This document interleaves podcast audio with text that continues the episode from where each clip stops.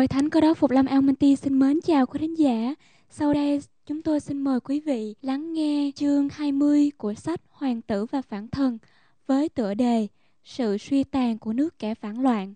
Chương 20 Sự suy tàn của nước kẻ phản loạn Hai mẹ con Trung đang dọn đất để trồng rau, trình lình nghe một giọng nói quen thuộc ở phía sau lưng họ Chà, làm gì đó ngẩng lên, họ rất ngạc nhiên mà thấy lê thanh đang đi đến phía họ. Ủa kìa thanh, được cậu trở về đây thì vui biết mấy. Lần này cậu về ở được mấy ngày? Không lâu đâu, chết hôm nữa thì tự trường, tao phải đi học nhưng mày làm gì đó trung? Trồng vườn. Ủa, bộ heo không phá sao? Ồ, bên này không nuôi heo nữa, bán hết rồi. Thanh nhìn đến nhà bạn và để ý, thấy sân trước thật sạch sẽ. Nó nghĩ thầm Bác ba không nuôi heo nữa à? Có việc gì xảy ra ở đây kìa. Rồi nó bỏ qua mà về nhà. Đến nhà nó thấy ở nhà nó cũng có thay đổi, Nhưng trước khi có thì giờ suy nghĩ, Nó đã được ba mẹ tiếp đón vô cùng nồng hậu. Thanh hỏi, má, Con thấy cái nhà mới đằng xóm dừa, Nhà đó là gì, nhà gì vậy, má? Nhà thờ của mình đó. Hả? Lấy tiền đâu mà cấp nhà thờ? Tốn thật ít tiền vì mọi người giúp vật liệu và dân công vào. Ba ơi cho con điếu thuốc nghe Con thèm gần chết đây. Tiếc quá con ơi bốn ngày nay rồi ba không hút điếu nào nữa Ba không hút thuốc nữa đâu. Thanh quá ngạc nhiên hỏi trong tuyệt vọng Có việc gì xảy ra ở đây vậy hả ba? Tại sao lại có nhiều thay đổi ở làng này quá vậy? Má của Thanh trầm tĩnh trả lời Ba má nghĩ rằng đó là một sự thay đổi có ích lợi. Ở đây người ta đã học về lề lối sạch sẽ, mạnh khỏe hơn Và có đời sống vui vẻ hơn xưa Nên ba má quyết định theo lối đó ngay lúc đó cụ sáu, ghé tạc qua nói, Thầy giáo, nhờ tôi báo tin tối nay mình sẽ cuộc hội họp ở nhà thờ lúc 7 giờ rưỡi, nhớ nghe. Nói xong cụ đi ngay, Thanh chưa kịp trả lời sẽ đi hay không? Tối đến Thanh giả bộ như không chú ý gì đến phiên họp cả. Sau khi mọi người vào nhà thờ, Nó lãng vãng bên ngoài Và sau rốt bước vô ngồi kế bên cửa ra vào. Thanh lắng nghe, Chú ý tới lời nói của thầy lắm, Thầy đọc Đoạn tôi thấy một vị thiên sứ trên trời xuống Tay cầm chìa khóa vượt sâu và một cái xiềng lớn. Người bắt con rồng tức là con rắn ngày xưa Là ma quỷ, là sa tăng Mà xiềng nó lại đến ngàn năm. Khải Huyền đoạn 20 câu 1 câu 2 Rồi thầy nói tiếp Đức Chúa Trời để cho sa tăng cai trị Trên đế quốc phản loạn này gần sáu ngàn năm rồi. Đêm nay chúng ta sẽ nghiên cứu xem Đức Chúa Trời xử tội Lên án và hủy diệt tên phản loạn như thế nào. Chúng ta hiện đang sống trong những ngày cuối cùng của cuộc giao tranh giữa hoàng tử và tên phản thần. Trong ít lâu nữa, Satan sẽ hướng dẫn dân sự trên thế gian vào một cuộc chiến kinh khủng nhất lịch sử. Trong chiến trận này, nó sẽ tìm cách diệt hết mọi dân sự của Đức Chúa Trời, ghi lại trong Khải Huyền, đoạn 13 câu 15. Nhưng ngay khi toán quân của tên phản loạn sắp sửa tận diệt họ, thì bầu trời tối đen và bắt đầu rung chuyển. Nhìn lên bầu trời đang ngòm Họ thấy một áng mây lạ lùng tiến lại gần địa cầu, Càng gần nó càng lớn hơn Và sáng rực lên cho đến khi trùm cả bầu trời. Chân mây như lửa hừng Và đỉnh mây có bóng trời phủ quanh. Ngay giữa áng mây có Chúa ngồi trên ngai vinh hiển Và quanh Ngài có muôn vàng thiên binh.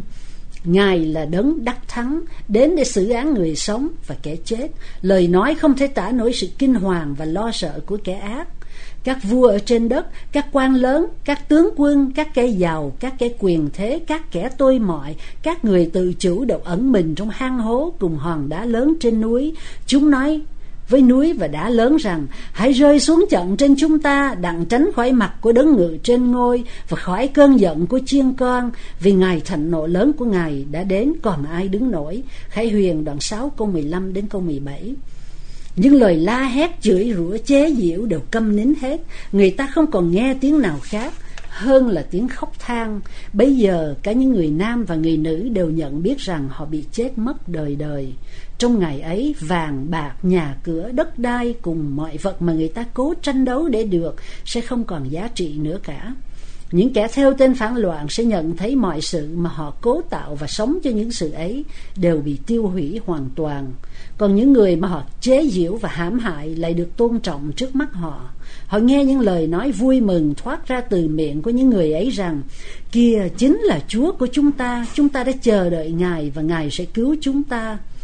Trong khi ngắm nhìn, họ thấy chính người, những người ấy được các thiên sứ đưa lên gặp chúa ở không trung những kẻ ác không thể nào đứng vững được trước mặt Đức Chúa Trời. Sự vinh hiển của Ngài sáng rực hơn cả ánh chớp của bom nguyên tử sẽ hủy diệt họ đi, xác chết văng mắt khắp nơi trên mặt địa cầu. Thây của những kẻ mà Đức Giê-hô-va đã giết trong ngày đó sẽ đầy lên như đất từ đầu này tới đầu kia, chẳng ai khóc, chẳng ai thâu liệm, chẳng chôn sẽ làm phân trên mặt đất. Sách Jeremy đoạn 25 câu 33 khi mọi người công bình đều đã lên trời với Chúa họ và mọi kẻ ác đều bị giết chết, không ai còn sống trên thế giới chỉ trừ tên phản loạn và các quỷ sứ của nó. Các tiên tri đã thấy thế gian lúc ấy như vậy. Tôi xem đất này là vô hình và trống không, xem các tầng trời thì không có sự sáng. Tôi xem các núi thấy đều rúng động, mọi gò đều lung lay. Tôi xem chẳng còn một người, hết thảy chim trời đều trốn tránh. Tôi xem thấy ruộng tốt đã trở nên đồng vắng, hết thảy các thành đều bị hủy phá trước mặt Đức Giê-hô-va bởi cơn nóng giận của Ngài. Sách Jeremy đoạn 4 câu 23 đến câu 26. Và tiên tri Esai cũng nói rằng, Này Đức Giê-hô-va làm cho đất trống không và hoang vu. Ngài lật đổ mặt đất và làm tan lạc dân cư. Trên đất sẽ đều trống không và hoang vu cả. Vì Đức Giê-hô-va đã phán lời ấy. Esai đoạn 24 câu 1 câu 3 Thế gian u ám này với các đô thị đổ nát Và xác chết thúi rã ra sẽ làm nhà tù của tên phản loạn trong một ngàn năm. Nơi đây nó và các quỷ sứ đó đi tới, đi lui, nhìn thấy sự điêu tàn nó đã gây cho thế gian đẹp đẽ mà Đức Chúa Trời đã tạo lập ngày xưa. Thật là một tương phản quá lớn khi nó so sánh nơi cao trên thiên đàng mà nó từng sống với sự hủy hoại của chính mình nó và đế quốc của nó. Càng nhìn về tương lai nó càng sợ hãi vì biết rằng nó sẽ bị xử án và hình phạt về mọi tội lỗi mà nó đã phạm và gây cho người khác phạm nữa. Trong khoảng ngàn năm ấy, người công bình ở trên trời để xử án kẻ ác. Kinh Thánh nói, tôi lại thấy những ngai và người ngồi trên ngai được quyền xét đoán. Các người ấy được sống và trị vì với đấng Christ trong một ngàn năm. Khải Huyền đoạn 20 câu 4 Các thánh sẽ xét đoán thế giới tội ác, cũng sẽ lên án kẻ phiên loạn cùng các sứ nó. Corinto thứ nhất đoạn 6 câu 2 câu 3 Họ sẽ quyết định mỗi người phải bị hình phạt trong bao lâu. Sau thời kỳ một ngàn năm, Đức Chúa Giêsu trở lại thế gian với các thánh và thiên sứ. Ngài gọi kẻ ác sống lại để chịu hình phạt. Họ sống lại với nhiều vô số và đông như bờ. Sau thời kỳ một ngàn năm, Đức Chúa Giêsu trở lại thế gian với các thánh và thiên sứ. Ngài gọi kẻ ác sống lại để chịu hình phạt. Họ sống lại nhiều vô số đông như cát bờ biển. Đây là lần đầu tiên trong lịch sử mọi người đã từng sống trên đất này đồng sống lại một lần với nhau. Những người công bình sống với Đức Chúa Trời, còn kẻ ác với tướng lãnh của họ là Satan. Đây gọi là sự phục sinh thứ nhì. Họ là những kẻ chết khác đã sống lại khi mãn thời kỳ một ngàn năm đã ghi lại trong Khải Huyền đoạn 20 câu 5. Khi Satan thấy những người theo nó sống lại, niềm hy vọng của nó phục hồi và nó vẫn còn nghĩ rằng nó có thắng được trận chiến với Đức Chúa Trời. Bây giờ nó được thả ra khỏi ngục, nó không còn bị giam mình trong nơi cô tịch nữa, nó có thể đi ra lừa dối các dân một lần nữa. Đức Chúa Giêsu ngự xuống trên đỉnh núi Olive là chỗ mà Ngài đứng với các môn đồ trước khi thăng thiên. Chân Ngài sẽ đứng trên núi Olive ngày ấy là chỗ ở phía trước thành Jerusalem về hướng đông và núi Olive sẽ tan biến đi bày ra một đồng bằng bao la. Kế đó, một việc huyền diệu khác xảy ra. Thành thánh rực rỡ của Đức Chúa Trời, tức Jerusalem mới, từ Đức Chúa Trời mà xuống, tọa lạc trên vùng đồng bằng đã được dọn sẵn. Bây giờ, Đức Chúa Giêsu, các thánh và thiên sứ đều vào thành và trong một lúc những người ở ngoài không trông thấy được Bây giờ tên phản loạn sẽ gọi đám đông vô số đi theo nó chuẩn bị chiến tranh. Nó nói, chúng ta có thể thắng họ được, quân của chúng ta đông hơn họ. Nó tận dụng năng lực mình để quyến dụ họ.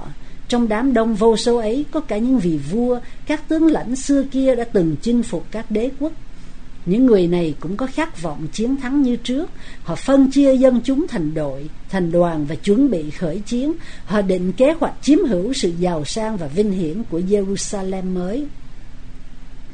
Satan ra lệnh và đội binh vĩ đại bắt đầu tiến bước trên mặt đất gồ ghề hướng về thành của Đức Chúa Trời thình lình mắt họ bị thu hút về cái ngai trắng vĩ đại cao hơn tường thành.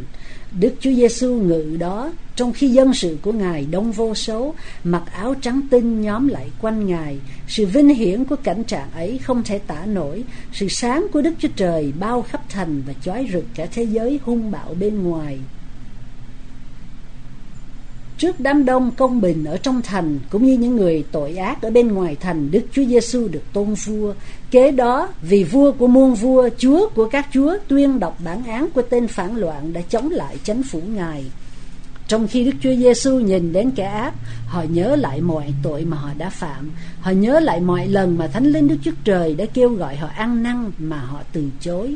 Nếu có người nào trong vòng các bạn nghe tiếng tôi đang nói đây mà ở ngoài thành, các bạn sẽ nhớ lại lời tôi cảnh cáo, kêu gọi bạn ăn năn khi nghe những lời này, mặt thanh tái mét các cuộc giao tranh đã khởi mầm trong lòng nó mấy tuần lễ trước khi phát hiện và mãnh liệt hơn thầy lắm kể tiếp những kẻ ác đã mặc áo đỏ cũ kỹ lên mình Đức Chúa Giêsu và mão gai lên đầu Ngài.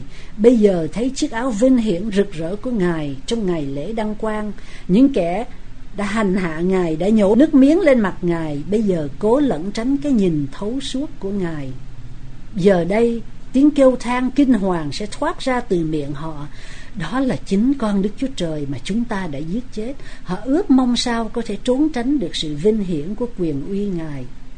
Những người ở bên ngoài vách thành trông thấy những người mà họ quen biết bây giờ đang ở trong nước Chúa Trời, còn họ thì bị bỏ ra ngoài.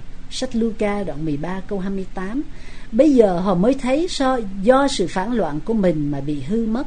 Họ đã lánh xa quà tặng cứu rỗi của Đức Chúa Trời đã ban cho họ, nhưng bây giờ thật đáng muộn biết giường nào. Những linh hồn chết mất ấy kêu lên, tôi đã có thể được thấy sự ấy mà tôi đã chối bỏ đi, tôi đã đem hạnh phúc và sự sống đánh đổi lấy khốn khổ và chết mất. Họ thấy rõ Đức Chúa Trời đã gạt bỏ họ ra khỏi thiên đàng ngay cả kẻ phản loạn cũng phải gục đầu xuống mà nói rằng bản án của nó rất công bình những kẻ trong thành và những kẻ bên ngoài những kẻ trung thành và những kẻ phán loạn đồng tuyên bố hỡi chúa là vua các thánh đường lối ngài là công bình và chánh trực thay và tuy rằng Satan biết Đức Chúa Trời là công bình, lòng thù hận Đức Chúa Trời lại bùng lên trong lòng nó một lần nữa. Lòng đầy giận dữ, nó quyết định không bỏ qua việc chống lại Đức Chúa Trời. Nó xúi dục các dân theo nó để cho họ lâm trận, nhưng chẳng ai hưởng ứng. Bây giờ lửa đức chúa trời ở trên trời tuôn đổ ra, các ngọn lửa lóe ra từ các hang hốc trên mặt đất. Chính các hòn đá cũng phát hỏa, mặt đất trở nên lò lửa hừng. Đây là địa ngục. Những kẻ ác bị lửa thiêu mất đi. Có người chết liền lập tức, trong khi những kẻ khác nhiều tội hơn, bị cháy nhiều ngày.